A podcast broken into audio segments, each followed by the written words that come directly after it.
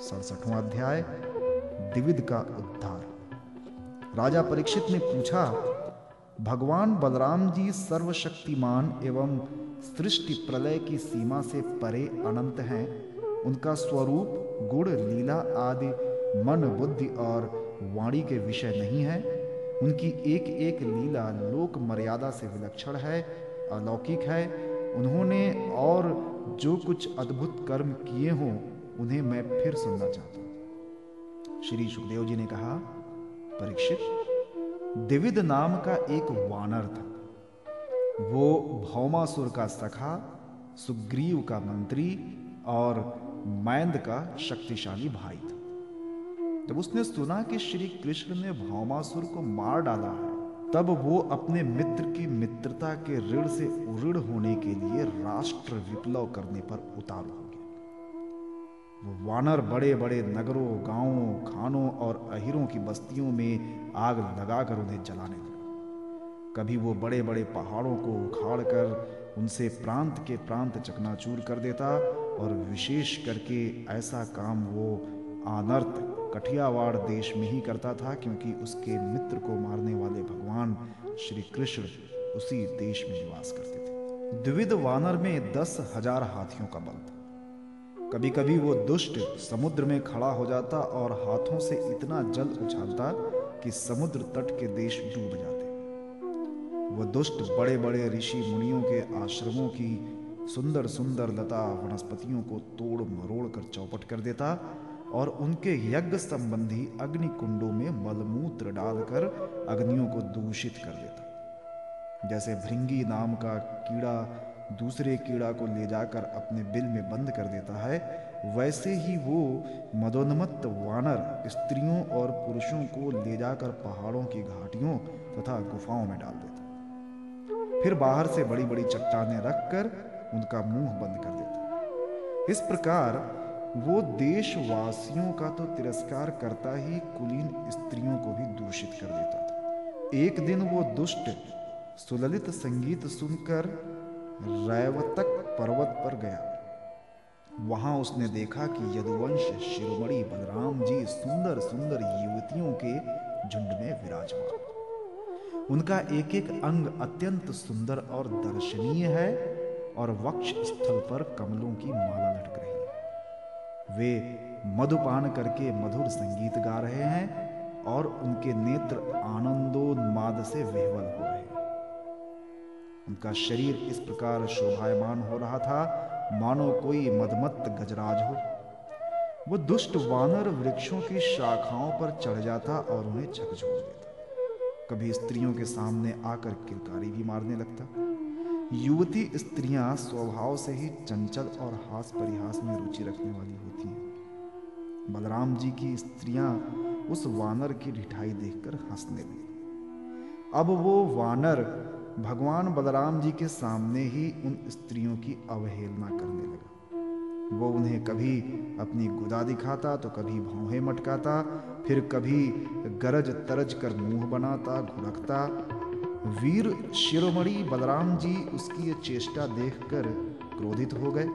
उन्होंने उस पर पत्थर का एक टुकड़ा फेंका। परंतु द्विविद ने उससे अपने को बचा लिया और झपट कर मधु कलश उठा लिया तथा बलराम जी की अवहेलना करने लगा। उस धूर्त ने मधु कलश को भी फोड़ ही डाला, स्त्रियों के वस्त्र भी फाड़ डाले और अब वह दुष्ट हंस हंस कर बलराम जी को क्रोधित करने लगा। परीक्षित जब इस प्रकार बलवान और मदोन्मत द्विविध बलराम जी को नीचा दिखाने तथा उनका घोर तिरस्कार करने लगा, तब उन्होंने उसकी ढिठाई देखकर और उसके द्वारा सताए हुए देशों की दुर्दशा पर विचार करके उस शत्रु को मार डालने की इच्छा से क्रोध पूर्वक अपना हल मूसल उठाया। द्विविध भी बड़ा बलवान था। उसने अपने एक ही हाथ से शाल का पेड़ उखाड़ दिया और बड़े वेग से दौड़कर बलराम जी के सिर पर उसे दे दिया भगवान बलराम पर्वत की तरह अविचल खड़े रहे। उन्होंने अपने हाथ से उस वृक्ष को सिर पर गिरते गिरते पकड़ लिया और अपने सुनंद नामक मूसल से उस पर प्रहार किया। मूसल लगने से दिविद का मस्तक फट गया और उससे खून की धारा बह गई उस समय उसकी ऐसी शोभा हुई मानो किसी पर्वत से गेहूँ का सोता बह रहा। परंतु द्विविद ने अपने सिर फटने की कोई परवाह नहीं की। उसने कुपित होकर एक दूसरा वृक्ष उखाड़ा, उसे झाड़ झूड़ कर बिना पत्ते का कर दिया और फिर उससे बलराम जी पर बड़े ज़ोर का प्रहार किया। बलराम जी ने उस वृक्ष के सैकड़ों टुकड़े कर दिए। इसके बाद दिविद ने बड़े क्रोध से दूसरा वृक्ष चलाया, परंतु भगवान बलराम जी ने उसे भी शतधा छिन्न भिन्न कर दिया। इस प्रकार वो उनसे युद्ध करता रहा। एक वृक्ष के टूट जाने पर दूसरा वृक्ष उखाड़ता और उससे प्रहार करने की चेष्टा करता। इस तरह सब ओर से वृक्ष उखाड़ उखाड़ कर लड़ते लड़ते उसने सारे वन को ही वृक्षहीन कर दिया। वृक्ष न रहे, तब दिविद का क्रोध और भी बढ़ गया, तथा वो बहुत चिढ़कर बलराम जी के ऊपर बड़ी बड़ी चट्टानों की वर्षा कर दी। परंतु भगवान बलराम जी ने अपने मूसल से उन सभी चट्टानों को खेल खेल में ही चकनाचूर कर दिया। अंत में कपिराज दिविद अपनी ताड़ के समान लंबी बाहों से घूसा बांधकर बलराम जी की ओर झपटा और पास जाकर उसने उनकी छाती पर प्रहार किया। अब यदुवंश शिरोमणि बलराम जी ने हल और मूसल अलग रख दिए और क्रुद्ध होकर दोनों हाथों से उसके जत्र स्थान हंसली पर प्रहार किया। इससे वो वानर खून उगलता हुआ धरती पर गिर पड़ा।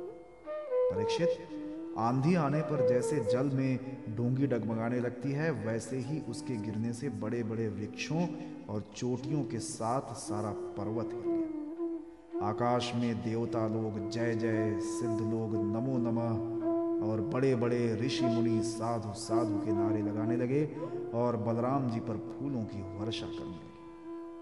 परीक्षित, दिविद ने जगत में बड़ा उपद्रव मचा रखा था। अतः भगवान बलराम जी ने उसे इस प्रकार मार डाला और फिर वे द्वारिकापुरी में लौट आए।